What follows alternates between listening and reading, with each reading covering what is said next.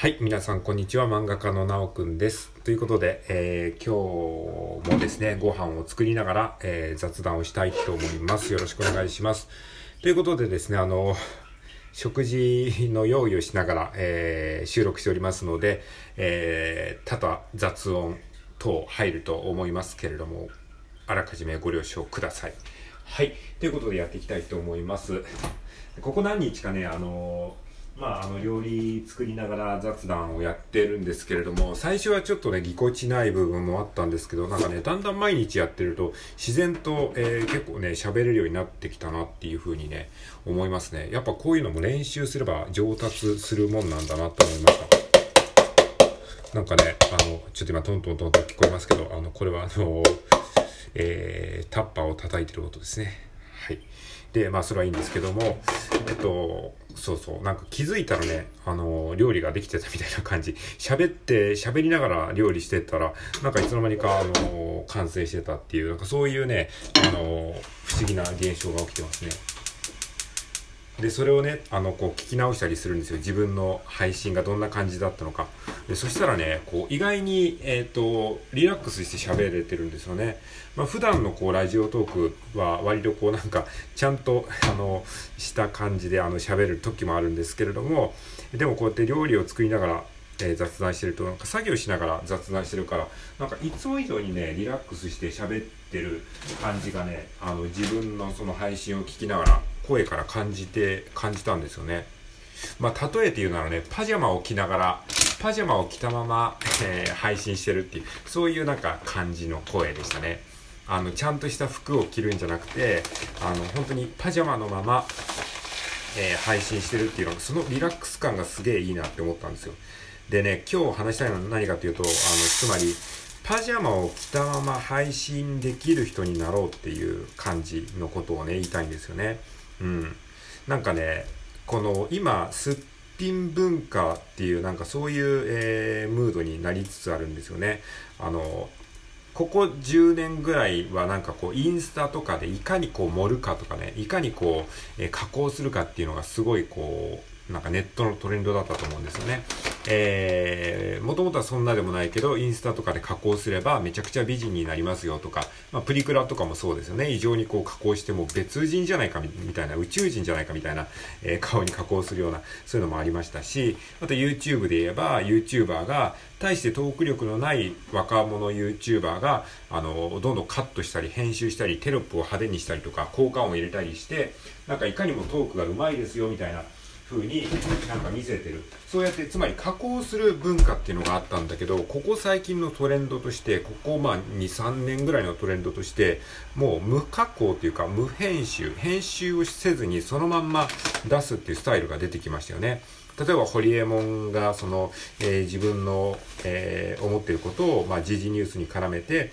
喋るっていう、え動画が、えーバズりましたよね。これも無編集ですよね。あと、メンタリスト DAIGO さんが編集なしで生放送したりとか、えーあと、オリラジの中田さんですね。オリラジのあっちゃんが、えっ、と、無編集というか編集なしで、まあ、2時間ぐらいぶっ続けて喋るとか要はその、あのーここ最近の流れっていうのは何かっていうといかにこう、えートーク力のある本物の人たちがこう参入してきてそこにこう編集をせずに喋、えーれるかとかそうやってまあ喋りのみに関わらず喋りのみに限らず多分そういうなんか写真とかそういうこともなんか、えー編集をせずに素のままの自分を出すっていうのが、えー多分出てきてると思うんですよね。なんか B リアルっていうアプリがあるらしいんですけどもそれはえっ、とインスタのアンチインスタみたいな感じだと思うんですがあの自分の素の写真を載せる、えーそういったことを、えー目的としたアプリなんですが、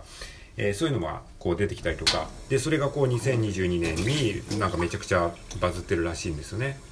っていうことを考えると何が言えるかっていうとやっぱりこうアンチインスタ的価値観みたいな、えその加工とか盛るとかその編集でなんとかごまかすまあごまかすで言い方悪いですけどねっていうのではなくてもう編集なしで実力で、えー、こう、喋、喋りを聞かせるとか、えー、実力でこの素の自分を見せる。いかにリアルな自分を見せるかっていう、そういうところに、こう、トレンドが、えー、変化しつつあると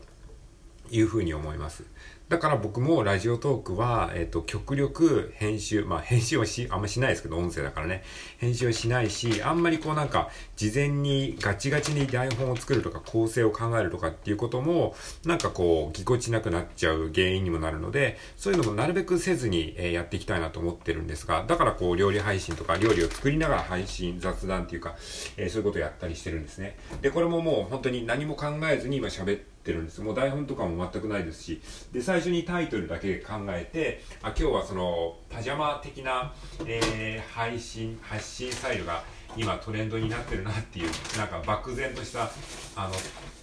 テーマだけ、一行、一行だけタイトルを決めて、そこからこう、今思ってることを、えー、展開して喋ってるんですよ。で、これはやっぱり、多分ラジオトークを1600回以上やってきたから、えー、ある程度こう、自由にできてる部分もあるかとは思いますが、うん。えー、まあそれより何より大事なのはやっぱりね、そのなんかパジャマ姿で配信するこの感覚、この感覚がこれからトレンドになってくるような気がするんですよね。今まではその無編集で、えー、スーツを着て喋るっていう感じのイメージだったんですよ。えちゃんとこの芸人さんであるとか、ある程度のあのビジネスの実績のある人とか、えー、まあそういった、まあ、ビジネス系の話で言うと、そういった人たちが、えー、ちゃんとスーツなりしっかりとしたあの格好をして、えー、それなりのことを喋る。これが今までのトレンド。で、今度はどうなるかっていうと、あのー、もうパジャマ姿で普通の人があの普通のことを喋るっていうのが意外に受けるのかもしれないなっていうのがなんとなく感じてるんですよね。うん。なんか、そう、あの、インフルエンサーとかではなくて、なんか、本当に普通の一般ピープルがパジャマ姿で、えー、なんか本当にあの日常のことを喋るっていう、そういうコンテンツなんかね、こう、え、それってなんか一番ダメなコンテンツじゃないんですかって思うかもしんないですけど、なんかね、それが反動で逆にそれが面白いみたいになるようなね、気がしてるんですよね。だから、え、それはなんか簡単なより難しいんですけど、その、パジャマ姿で喋るっていうのは簡単そうなんだけど、そこでいかにこう、普段思ってる、えー、何気ない日常をうまくこう、言語化して、あ、それわかるみたいなことを言えるかどうかっていうのは、またそれはちょっと難しいというか、一段上のレイヤーという感じなんですよね。まあ、例えて言うならコミックエッセイみたいな感じなんですね。あの、共感できるコミックエッセイ。本当に普通の主婦がコミックエッセイ出版しましたみたいな最近多いんですよね。あの、SNS で、あの、日常の、えー、子供とのやりとりを 毎日ツイッターにアップしてたらいつの間にか気づいたらバズっててあの書籍化しちゃいましたみたいなそういうのが結構あるじゃないですか、まあ、そんな文脈で、えー、ラジオトークとか YouTube とかそういったところにおいても本当にパジャマ姿の自分を出したものが受けるみたいな、そういうなんかね、時代に、えー、突入しつつあるなっていう、なんか肌感覚で、そういうのを感じてるんですね。はい。だから、え僕もそのまあ、なんか実験として、料理を作りながら、本当に、あの、思ってることを喋るっていう、まあ、そういう練習をしてるわけなんですよね。ある時はこの楽器を叩きながら、えー、楽器練習の様子を、えー、流してみたりとか、まあ、これはなんか別に今に始まったことじゃなくて昔からある、まあ、文化ではあるんですけどね、作業配信とかね、そういうのありますよね。そういう感覚なんですよね。あこれはね、バズることは多分ないと思うんですよ。圧倒的にバズることはなくて、えー、それはね、あの、コアなファンっていうか、えー、その人のことをよく知ってる人が見に来るとか、そういう多分ね、感じになってくると思うんですね。つまり、その、2010年代はいかにバズらせるか、いかにこう大衆に周知させるか、いかに、えー、多くの人に見てもらえるかっていう、そのインフルエンサー的な、えー、価値観っていうか考え方が主流だったと思うんですが、これから2020年代っていうのはそうではなくてコミュニティの時代なんですよね。まあそう言われてるんですよね。そのコミュニティっていうのは、その自分と価値観を共有できる少数の仲間たちの、まあその村みたいな感じ、そういう村がたくさんできていて、で、自分は別にそこに一つに所属する必要なくて、いくつかの村に所属してもいいんだけど、まあ、そういうちっちゃな村がたくさん点在してるみたいな、そういうなんかイメージなんですね。だからその村の中で、えー自分のそのニッチな発信っていうか、自分の本当に、まあどうでもいいつぶやきや、そういうあの話をして、それを本当に興味がある人が、え、見てくれるみたいな、そういう感覚なんですね。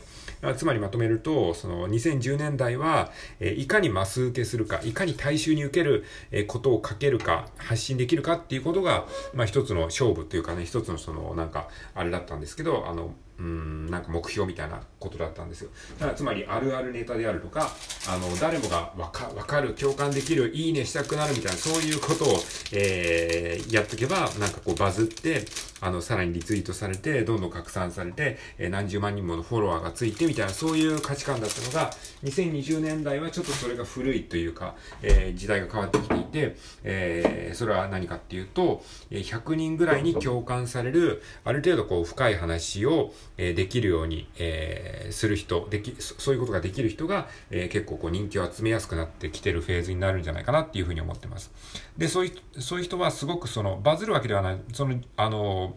2010年代的な感覚で言うバズるっていうことはないんだけど、深いこうエンゲージメントっていうんですけども、共感が得られるっていう、そのいかに共感を、深い共感を得られるかどうかっていう、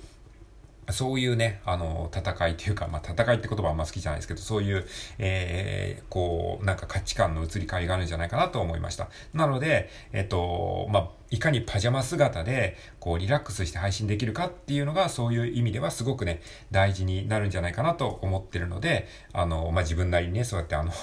えー、ラフな、配信をできるように、えー、日々、えー、精進してるという感じでございます。はい。ということで、今回は、え、以上となります。ありがとうございます。